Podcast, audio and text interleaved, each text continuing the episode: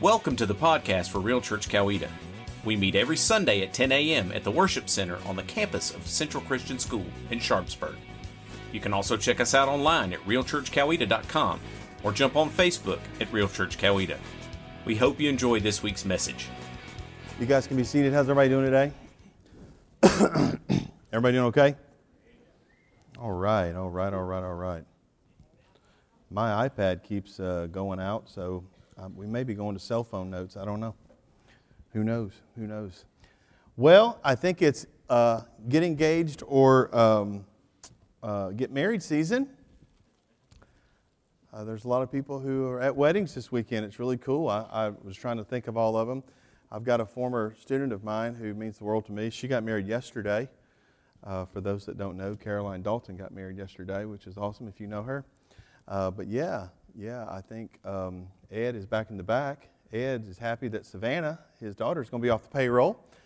So that's good, right? He looked at her and said, All right, now the car is yours. God bless. See you. And if you know Ed, you know that's a lie. He, she's never going to be off the payroll. Uh, but so, yeah, it's good stuff. Several people, I know Michelle and Bill Main are also. Uh, we think it was was it yesterday, I think, or today? It was yesterday. It's today. I think they're they're there. Her son's getting married. Uh, their son's getting married today. So that's exciting for them too. So, and you guys are all here with me hanging out. So that's good stuff. Good stuff. Jonathan, where's Jonathan? Jonathan, thank you for filling in last week. I heard you did better than I usually do, so you'll never do it again. So I appreciate it. So more to come. How many fish did you catch, Jonathan? Seven fish. You, so it went up. Good. That's good. Yeah, they went, he got, Jonathan does an annual trip with some local dudes, and he went fishing at the end of this week, so it was good uh, yeah, so glad you guys are doing well.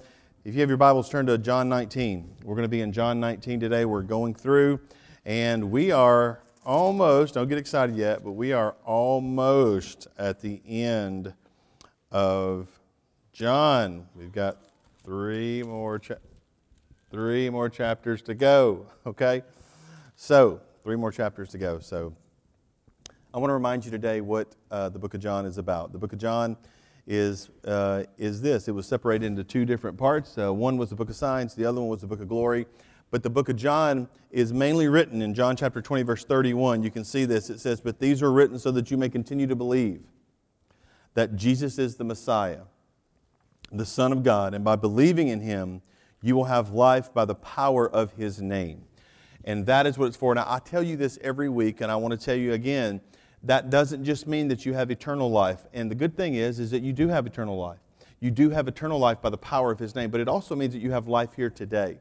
And so I want to let you know God doesn't want you to go through your life miserable and, and bothered and, and heavy burden. He doesn't want you to do that. And a lot of times we have to go through things like that. Uh, some of us here at the school are going through that now, but the reality is, is that, is that we can have the burden in our life, but we don't want the burden in our heart. Are you with me? So we can, we can be, be sure, because of where Holy Spirit resides, that we can walk through those burdens and we can, we can know. And here's where other people come in too. We can know that, that Christ is, nothing surprises him. God is still on the throne and he's still in control. And we know in the end what occurs.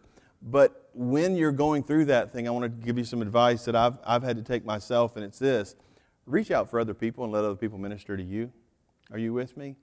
Are you with me? I just feel like I need to say that this morning. Just reach out. Listen, let other people minister to you. That's what the church is. We don't come here just to sing and have some great donuts and, uh, and hang out and drink some good coffee and listen to a sermon. What we do is we come here to carry each other's burdens. That's one of the things that we do.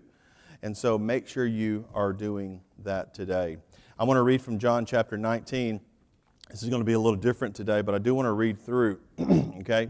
And I want to read through, and, and as I read through, I want to remind you of something. And that's what I'm going to do today. I want to remind you of something that a lot of us have forgotten. Now, I will tell you that if you've ever been in an Easter service, most of you have, have heard and read these a, a ton.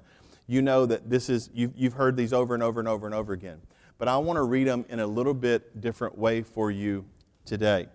Starting in verse 1, it says, Then Pilate had Jesus flogged with a lead tip whip. And I want you to understand something. He, he was flogged with a lead tip whip. There were three different levels of flogging. and one was minor. And now, for me, there's one level of flogging pain. That's the level for me. But there were three different levels, and there was one level that was minoring for minor offenses, there was a medium level, and then there was the most extreme level. And the most extreme level was, was 39 lashes. They, they, they often say that, that if you had, had, had the 40 or 41, you'd have died. But Jesus had the most extreme level of flogging. And I want you to understand something. He did that. He did that for you, and He did that for me. He did. The soldiers will have a crown of thorns and put it on his head, and a purple robe on him. And Jesus, even though he's all powerful, allowed the crown of thorns and the robe to be put on him, and for the thorns to pierce his, his scalp and his head. He did that even though he was the creator of the world, even though he could have immediately, with one word, just like he did in the Garden of Gethsemane when he spoke the word, Who is it that you're looking for? and they fell backwards. He could have done that immediately, but he didn't do that. And he didn't do that because of you and because of me. Hail, King of the Jews, they mocked as they slapped him across the face. And Pilate went outside again and said to the people, I'm going to bring him out to you, but understand clearly that if I find, uh, I find not, him not guilty. Then Jesus came out wearing a crown of thorns and purple robe. And Pilate said, Look at this, uh, look, look, here's the man. And Jesus walked out. He walked out, and he willingly walked out, and he willingly had taken the lashes, and he willingly put on the robe, and he willingly put on the crown of thorns. And he did that willingly because of the love that he has for you and the love that he has for me. I want, I want you to understand that every single thing that he allowed to do was a choice by him. They did nothing to him that was not allowed by him. Whenever I have seen different documentaries about, a, about a, uh, um, uh, an execution, I, I, watch those things sometimes, and I've, I've seen different documentaries because it kind of fascinates me. And they always have to strap chains around the ankles and, and around the, the, the, the wrist, and they always have to have these special chains. And when they come in, oftentimes they'll fight and not want to get in there. Jesus didn't do any of that. He literally willingly did it. And he willingly did it because of the love that he has for you and the love that he has for me. And verse 6 says, When they saw him, the leading priests, the temple guards, began shouting, Crucify him! Crucify him! Take him yourself and crucify him. Pilate said, I found him not guilty. And the Jewish leaders replied, By our law he ought to die because he called himself the Son of God. And when Pilate heard this, he was more frightened than ever. He took Jesus back into the headquarters again and asked him, Where are you from? But Jesus gave no answer. Why don't you talk to me? Pilate demanded. Don't you realize that I have the power to release you or crucify you? And here's what Jesus said You would have no power over me at all unless it were given to you from above. So the one who handed me over to you has the greater sin. And then Pilate tried to release him. But the Jewish leaders shouted, If you release the man, you are no friend of Caesar. And here's where it shows Pilate's being a politician because the last thing Pilate wanted to be was no friend of Caesar. He wanted to be a friend of Caesar because he knew that if they started reporting back that Pilate was doing things that was against Caesar, he would then find himself being flogged. He would then find himself being killed. Anyone who declares himself a king is a rebel against Caesar. If you have your Bible, mark under that rebel against Caesar just for a second because I'm going to show you something here in a minute that happened. Rebel against Caesar. When they said this, Pilate brought Jesus out to them again. And then Pilate sat down on the judgment seat on the platform that is called the stone pavement, uh, in, in Hebrew, Gabbatha. It was, it was now noon on the day of preparation for the Passover. And Pilate said to the people, Look, here is your king. Away with him, they yelled. Away with him, crucify him. What? Crucify your king? Pilate asked. We have no king but Caesar. Do you hear that? And I want you to know something. Jesus allowed every bit of this drama to play out. He could, I want you to understand something. The very earth, when you walk out today, the very earth that you see, the very earth that you see was spoken to existence. Was spoken to existence in the beginning. And the scriptures say that nothing was created unless it was created through Him. And the person that uh, created the earth allowed the drama to go on, and He allowed the drama to go on because of the mission that He was on. And the reason He was on the mission was because of His love for you and His love for me. You can see the real heart of the people when you read this text. And it says this We have no king but Caesar. Remember, those are the Jewish people. How do you think God felt about that? We have no king but Caesar. Remember back in the Old Testament, remember God appointed judges, and they kept saying, No, we want to be like all these other, other countries. We want our own king. And so finally they said, Well, okay, fine. God said, Fine, have your king. And Saul was the king that was anointed. And he was a failure. And now we fast forward all these years, and they're shouting, We have no king but Caesar. Then Pilate turned Jesus over to them to be crucified. So they took Jesus away, and Jesus willingly went away. He willingly went with them, and he did that because of his love for you and because of his love for me. And carrying the cross by himself, and I love how that is a short little verse with so much meaning carrying the cross by himself. He carried the cross by himself because of his love for you and because of his love for me. And he went to the place of, of skull. In Hebrew, it's called Golgotha. There they nailed him to the cross, and Jesus stretched out his hands, literally stretched out his hands. They didn't have to fight him. They didn't have to strap him down and do it. He stretched out his hands and he allowed him, his, his hands and his feet to be nailed to the cross. And he did that because of his love for you and his love for me. That's why he did it. Two others were crucified with him, one on the either side, and with Jesus being between. And Pilate posted a sign that, that read, Jesus of Nazareth, the King of the Jews, the place where Jesus was crucified was near the city, and the sign was written in Hebrew, Latin, and Greek so that many people could read it. Then the leading priests objected and said to Pilate, Change it from the King of the Jews to He said, I am King of the Jews. And Pilate said this, No, I've written what I've written. And when the soldiers had crucified Jesus, they divided his clothes among the four of them. They also took his robe, but it was seamless, woven in one piece from top to bottom. So they said, rather than tear it apart, let's throw dice for it. And here it is. The scripture is revealed from the Old Testament. They divided my garments among themselves and threw dice for my clothing. So that is what they did. And Jesus allowed all of this to happen because of his love for you and because of his love for me.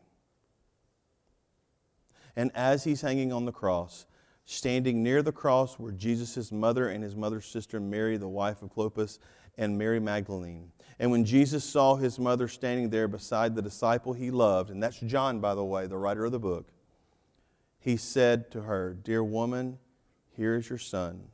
And he said to the disciples, Here is your mother. And from then on, his disciples took her into his home. and Jesus allowed all this to happen because of his love for you and his love for me. I want to go back a little bit, though, and I want to teach you a little bit today. I've talked to you about this before. This is not new teaching that I'm going to tell you here, but I've talked to you about this before, but I think it is a powerful, powerful thing to understand. If you go back just a couple of verses in John 18, let's do that. John 18. If you go back a couple of verses, starting in verse 38, it says, What is truth? Pilate asked. And then here it is. Then he went out again to the people and told them, He is not guilty of any crime. And then he says this, But you have a custom of asking me to release one prisoner each year at Passover. Would you like me to release this king of the Jews? But they shouted back, No, not this man. We want Barabbas. Barabbas was a revolutionary. The first thing I want you to know today is this is that the people made a choice. The people made a choice. Now, who were the people that made a choice? Well, let me tell you who they were. They were some of the people that had been fed by the loaves and the fish. And they were some of the people that had seen and had heard his miracles. They may have even been some of the people that were waving palm branches just four or five days earlier. And they made their choice. And what was their choice? Well, I've shared this with you before. There are two Jesuses on the stage here in front of Pilate. There's Jesus Christ, the anointed one, the Messiah, and the Son of God. But what I've shared with you before is, and don't ever forget it, is that there was also Barabbas. And the interesting thing in history is, is that it was Barabbas. Jesus Barabbas was his name. Jesus Christ and Jesus Barabbas. And what does Barabbas mean? Well, it comes from two words, Bar Abbas. It means son of the Father. There's two Jesuses there. There's one from heaven and one from the world. And the people stood and they waited and they waited and he came out and they said, Do you want the one from heaven? And they said, No. Give us the revolutionary Jesus Barabbas we want him to be set free. We choose the world. Now, here's something interesting to note Barabbas was set free for the same thing that Jesus was accused and crucified of doing as being a revolutionary. Barabbas' crime was that which Jesus never did but was crucified for. And the same is true for you, and the same is true for me. Because our, our crime, our crime, our sin, our actions, our thoughts, our behaviors, Jesus was crucified for a crime he didn't commit. But the people made a choice. The people made a choice. They had Jesus Christ the anointed Messiah, and they had Jesus Barabbas, the revolutionary from the world. And every day, every day, I see people making choices Jesus Christ or Jesus Barabbas. Now, it doesn't look like this. It doesn't. It doesn't. For us, it would be Jesus Christ or money, Jesus Christ or possessions, Jesus Christ or people, Jesus Christ or political parties. They choose things that are not eternal. But the scripture says that Jesus stands and he knocks at the door, waiting for you to open. The people made a choice. The people made a choice. The second thing I want you to see about this text that you may have not known or thought of, and I will tell you that I hadn't really contemplated this until I did some research and really read and went in a little bit deeper on, on these texts, is this. I always thought in my mind that Jesus' suffering was physical, and it was physical. But I want to tell you something Jesus did not only suffer physically. Jesus' suffering was in three parts. It was, as you know and I know, he suffered physically. Jesus suffered. We've all seen the movies, if you've seen the different movies that show Jesus' horrific suffering. We've seen the flesh ripped off the back, and we've seen him suffer physically. And he suffered physically for you, and he did it for me. And we know the flogging that he took. We know the crown of thorns. We know the carrying the cross. We know the walk to Golgotha. We know that. We know the receiving of the nails. We know that. And we, we know that he was on the cross for nearly six hours and he hung there. And we know that there was a, a great, great cry as he was dying, waiting to die. We know that he suffered physically.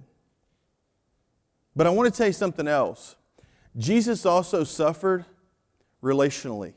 I want you to hear that. See, relationships are so important to us that we forget that they're important to Jesus too. And there's a little hint, there's a little, little hint that we can find if we look at it. We see him being physically abused. But when they start to talk about those people that were at the cross, that had walked through with him. Remember, you guys, I want you to think about this 5,000 men plus their families, probably 15,000, ate loaves and fish with this man. He goes across to the other side. They follow him around. This was a popular guy. And the only people that would be there were his mom, a few ladies, and one disciple. And that's it. Jesus suffered relationally. Those he had traveled with, those he had provided for, those he had helped, those he had been there for, those he had fed, and they all left him to be mocked, beaten, and killed. Jesus suffered relationally. He suffered physically and he suffered relationally. But there's another way he suffered, and it was this Jesus suffered emotionally. If I ask you what your biggest fear right now would be, it would be this. Um, maybe it would be the fear of dying. I don't know. Uh, and so we have that emotional fear of dying. I've always said I'm not afraid of dying, I'm afraid of getting dead. Does that make sense? I'm not afraid of the actual death. It's just like the getting dead part that's got me kind of messed up. But the second closest thing would probably be to be ridiculed in front of other people, to be mocked in front of other people, to be shamed in front of other people. I could ask you right now, what is your most embarrassing moment? I could ask you that. And right now, as I ask you that question, your brain is going back in your mind. And you're thinking what your most embarrassing moment is because there's an emotional tie to that. I want you to realize something. Jesus was fully human. He suffered physically, he suffered relationally, but he also suffered emotionally.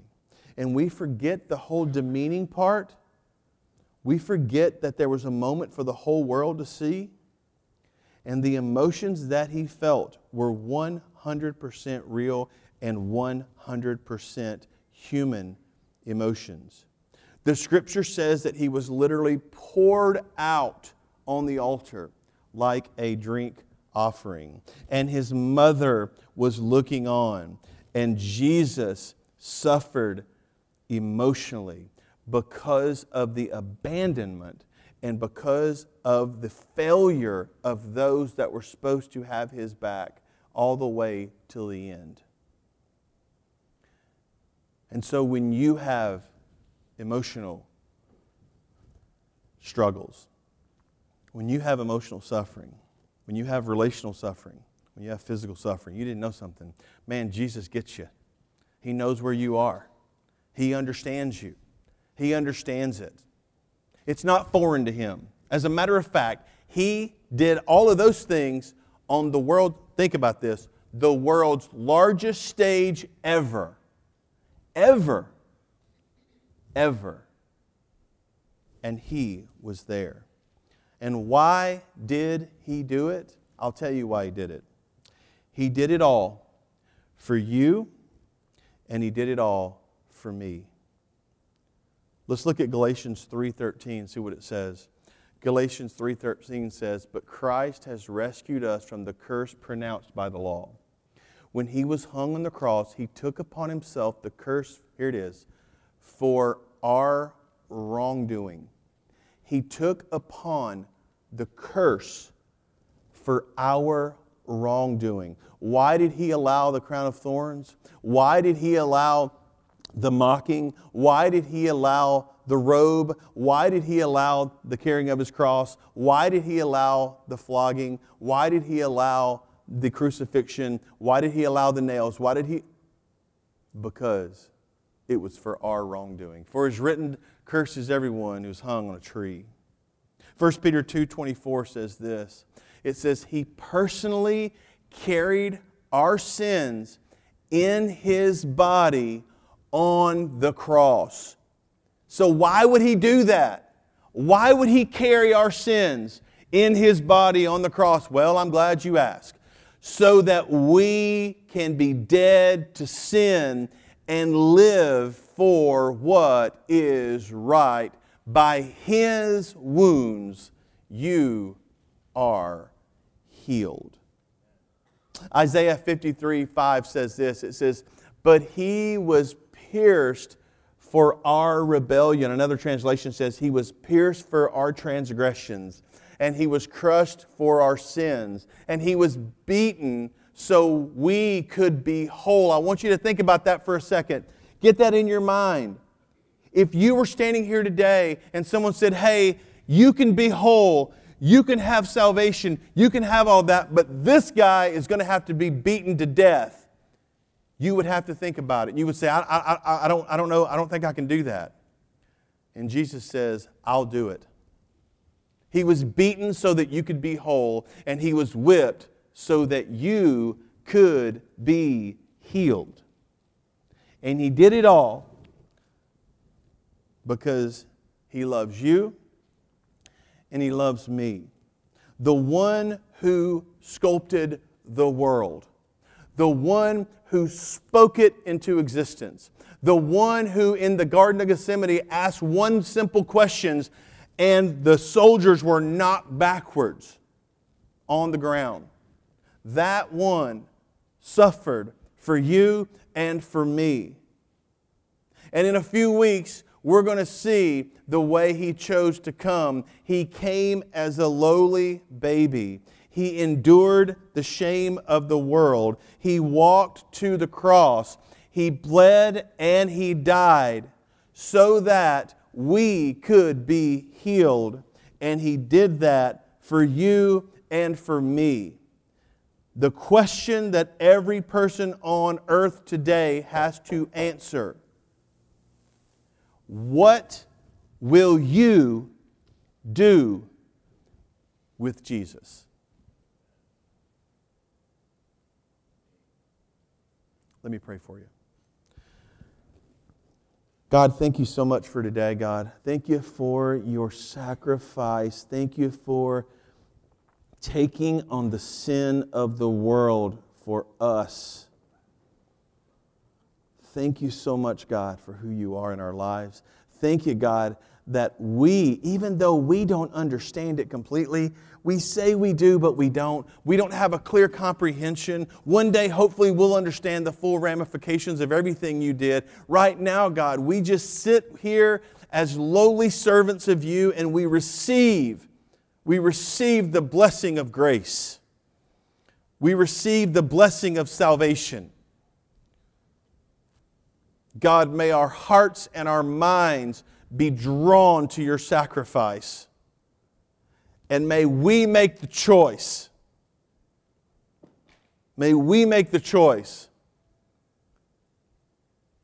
to not only believe, but to follow you until the day we go home with you. You did it, God, because you love them and you love me. And that that we will never fully comprehend. In Jesus' name, amen. Let's stand for our final worship song this morning. Thank you for listening to the podcast for Real Church Coweta.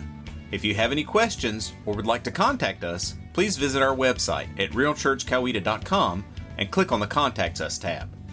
We invite you to join us every Sunday at 10 a.m. in the Worship Center on the campus of Central Christian School in Sharpsburg. Until then, God bless and remember to love God, love others, and live real.